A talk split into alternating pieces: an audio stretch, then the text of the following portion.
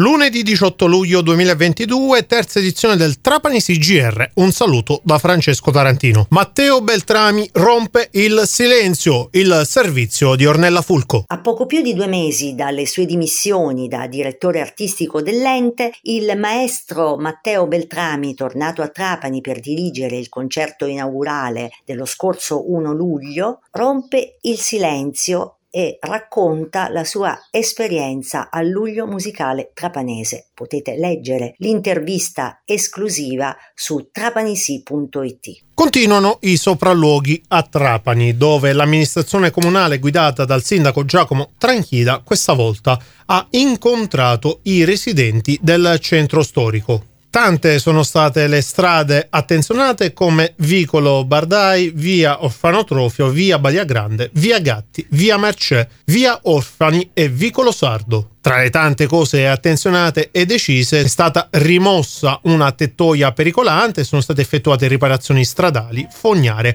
e di rete di pubblica illuminazione. Inoltre viene lanciata anche una stretta sull'abbandono dei rifiuti. Questa è la dichiarazione del primo cittadino Giacomo Tranchida.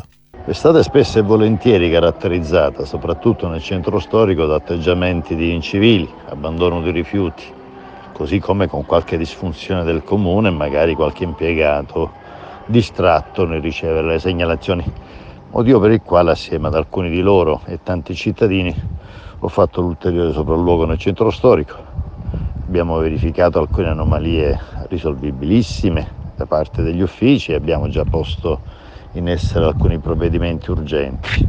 Rimane e permane però questa logica degli abbandoni.